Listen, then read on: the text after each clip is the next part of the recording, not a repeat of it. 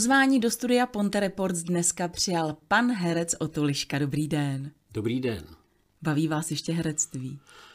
Ještě jo. Co vás na něm baví nejvíc? No, tak těch aspektů je víc.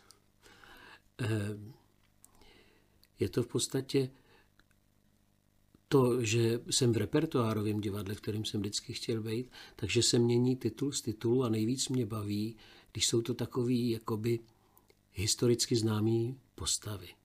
Teď zrovna mě čeká Jiří Pátý v Králově řeči, kde budu hrát dědečka současný anglický královny Alžběty Jiřího V., který měl jednoho koktavého syna a jednoho nezbedu.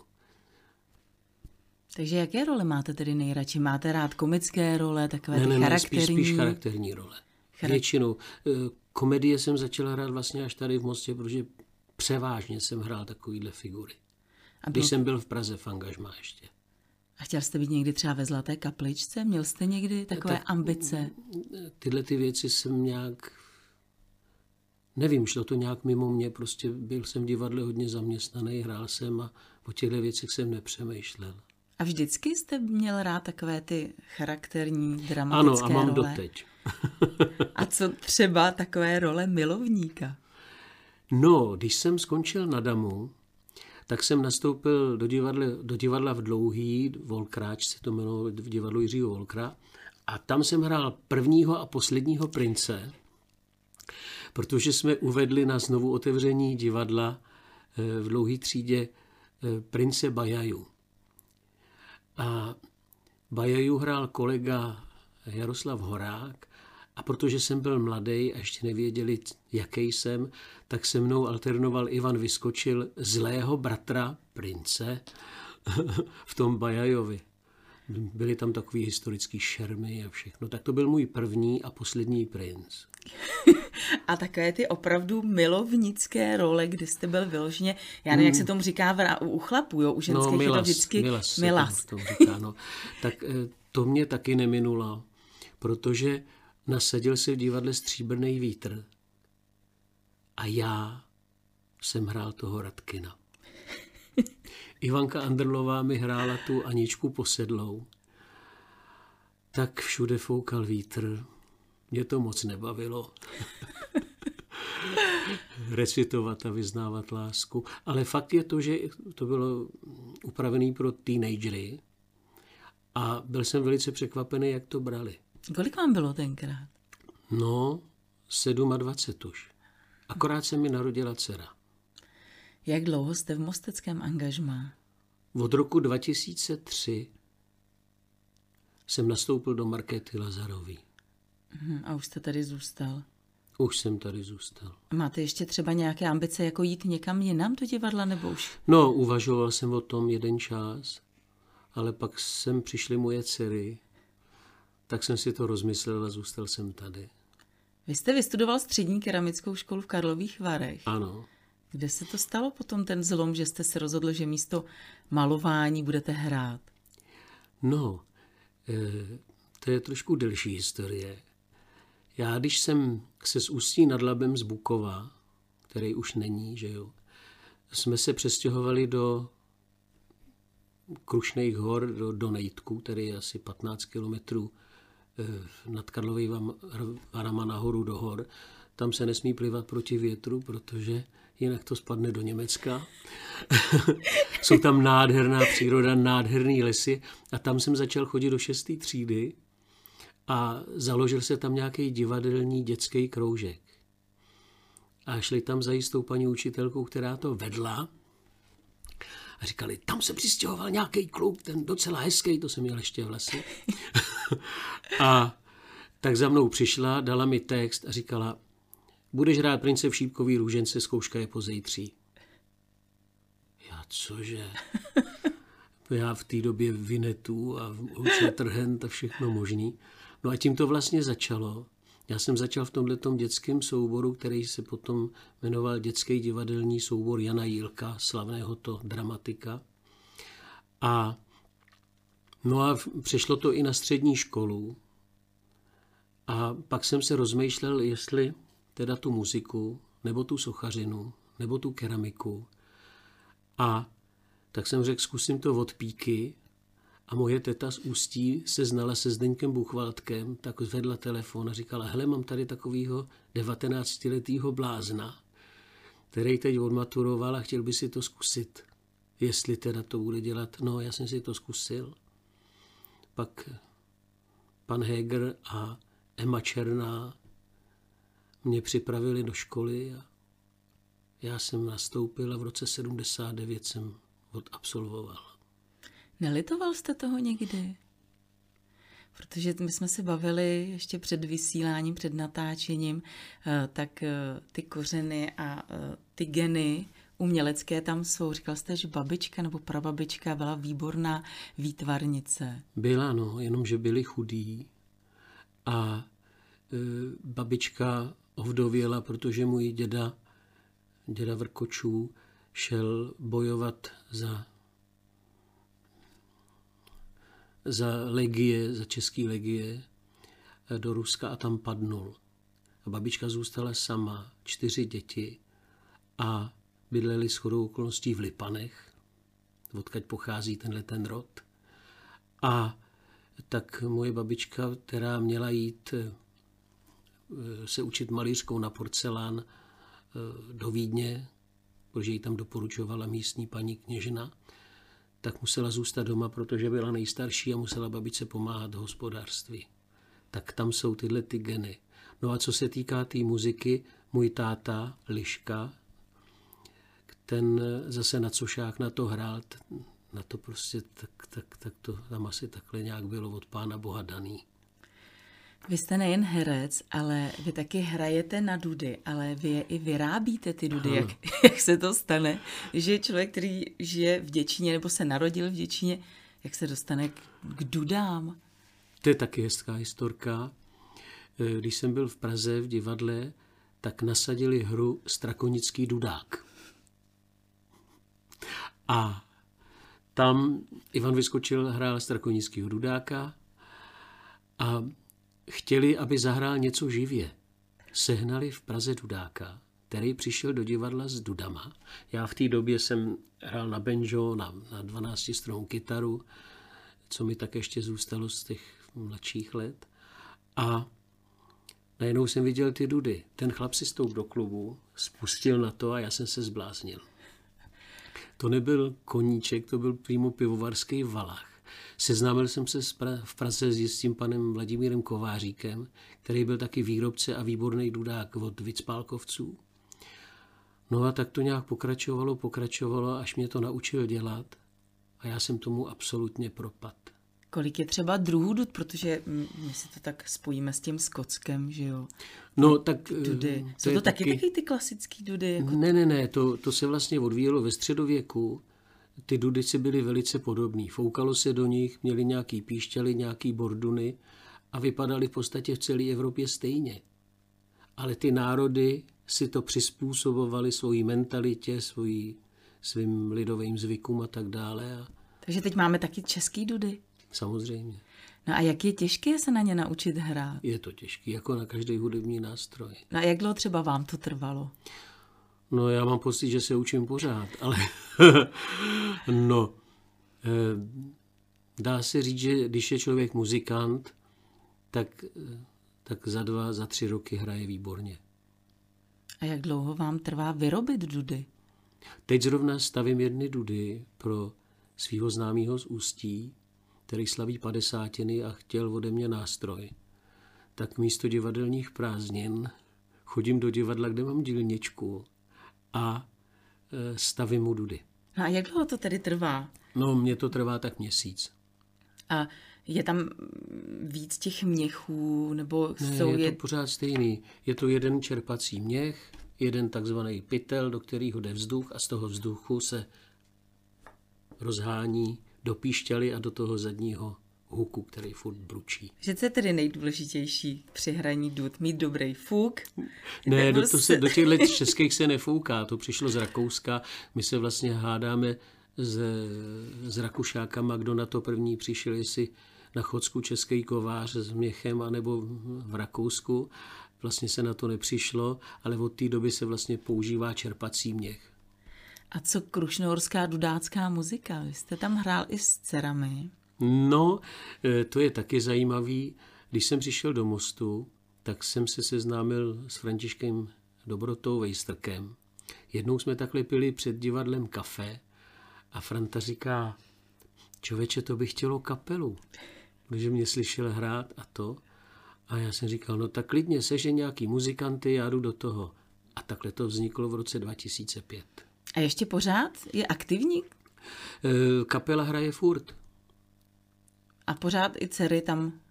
E, zůstala jenom e, mladší Karolinka. Tereska tím, že byla hodně vytížená v divadle rozmanitostí, tak toho potom nechala.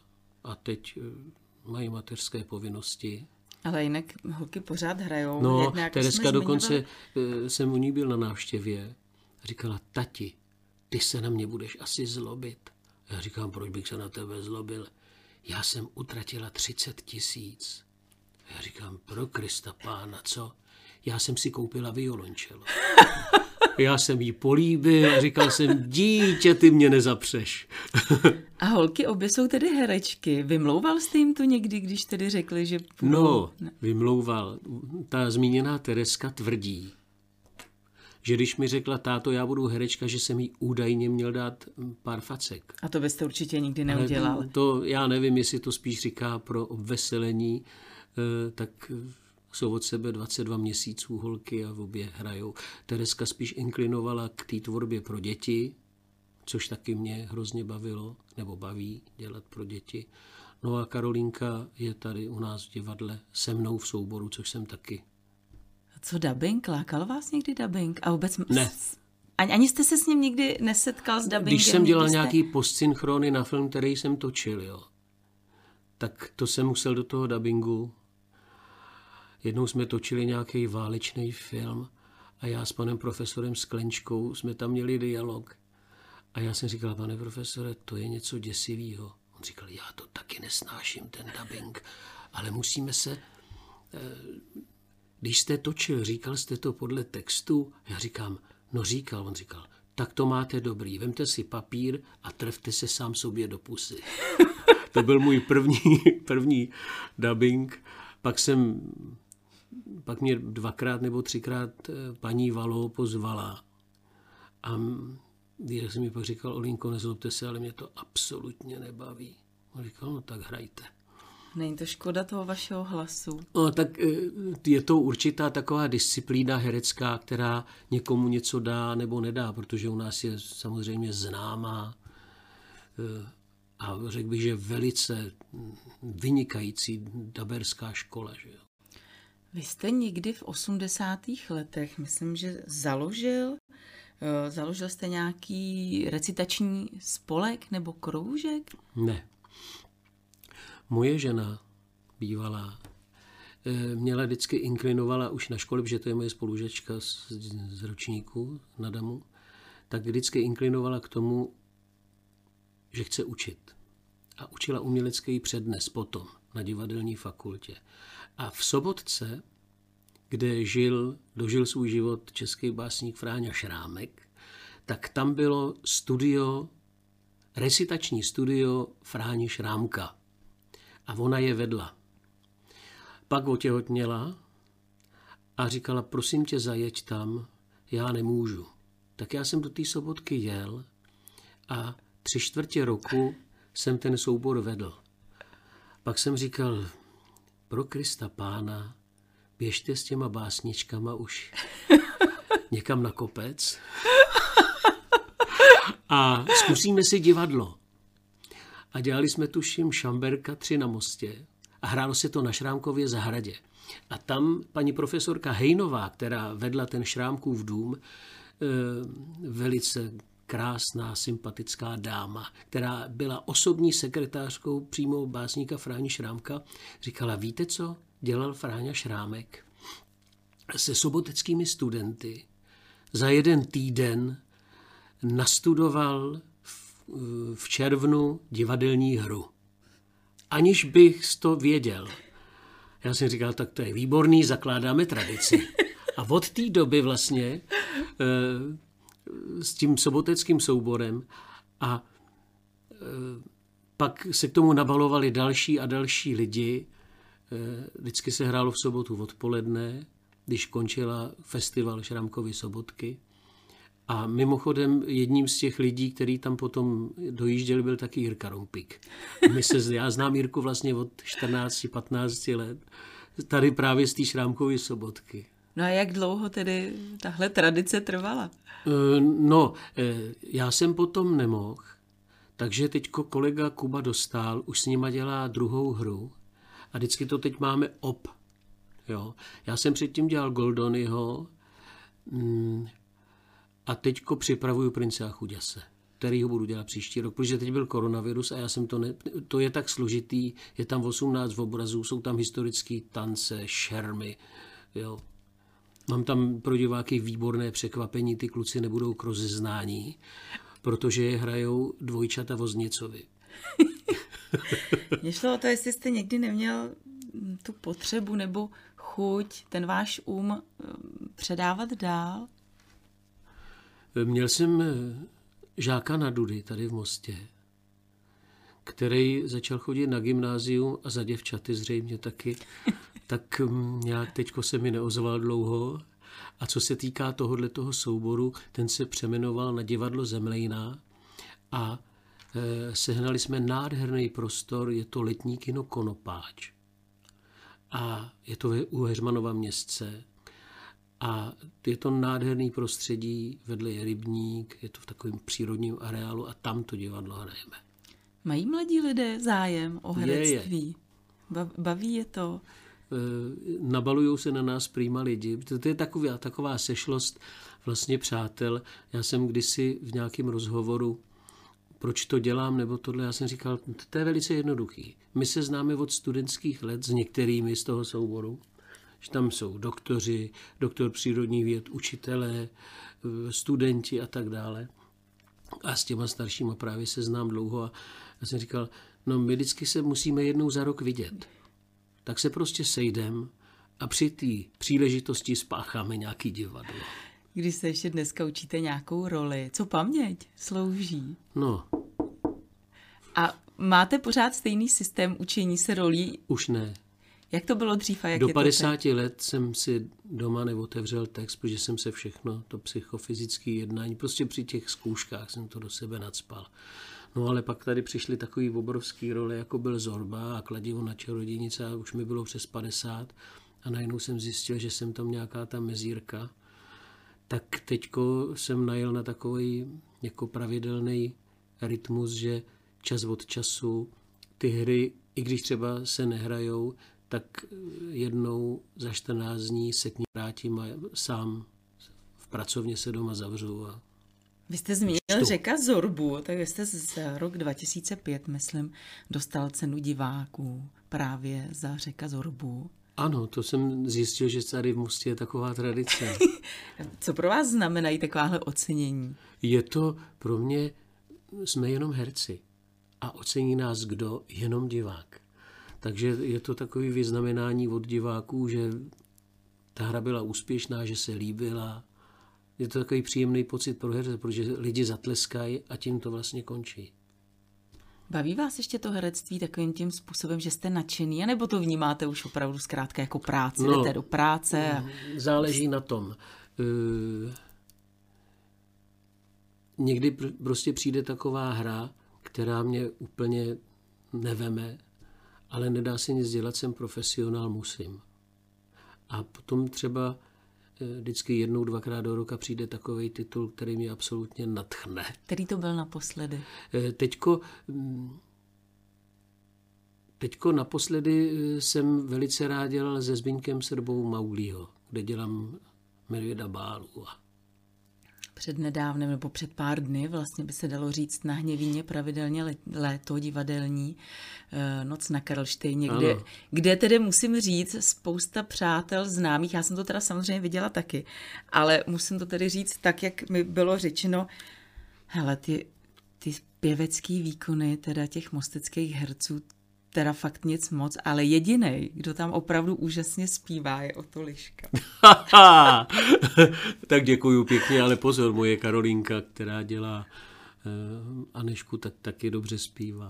O tom nikdo nepochybuje, no. ale nicméně opravdu no. všichni no. vyzdvihli Víte, co vás. se mi stávalo?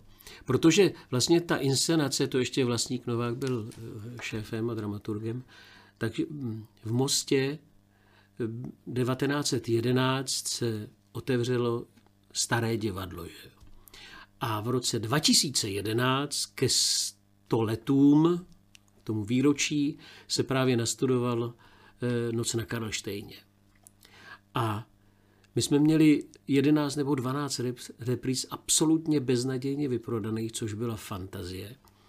A e, Mirek Středa, který se mnou hrál e, tý, toho druhého, toho vévodu, tak e, já jsem říkal, prosím tě, ty lidi ani neplácají po té písničce. On říkal, no nediv se, oni si mysleli, že to je nahraný Matuška. Já jsem říkal, no to snad není pravda. A než, než hmm. prostě toto, já jsem si to sám neuvědomoval, jo. Protože, jak furt tvrdím, komu je, za to nemůžu. Za to no. prostě nemůžu. za to se omlouvám, já za to nemůžu. Přišlo to od zhora, pán Bůh mi to dal a tak prostě zpívám, slyším, zaplať pán Bůh. To je důležité, že toho využíváte. no. Ještě nějaká role, kterou byste si chtěl zahrát, po které třeba leta toužíte a ještě se vám nedostalo té cti? No, tohle Nebo jsem té možnosti tím jsem taky nikdy netrpěl, že někdo říká, já bych chtěl být toho Shakespearea, Hamlet a, a tak dále. Tím jsem nikdy zaplať pámu netrpěl, ale tím, že jsem spíš eh, zaměřený na ty charakterní role, charakterní figury, tak eh, to mě, tohle, tohle to mě přitahuje. Jako když teďko zapátrám, tak velice rád jsem ve třech sestrách dělal majora Čibutikina, toho zvláštního pana doktora ten Čechov, ten dává takových možností v tom charakteru si najít ty figury, eh, co, co je člověku. Jo, to, to je na, a tohle je nádherná práce a takovýhle figury mě baví. Takový ty jednoduchý, že se veme židle, utře se nos, aby se lidi smáli, to jako mi zrovna moc nesedí. Tak já vám těch figur, které vy chcete ještě hrát, tak vám samozřejmě přeju ještě celou spoustu, celou řadu. Děkuju moc, že jste si udělala na nás čas a přeji hodně zdraví a štěstí. Já vám děkuju a děkuju za pozvání a taky všechny zdravím. Mým milým a vzácným dnešním hostem ve studiu Ponte Reports byl herec Otoliška.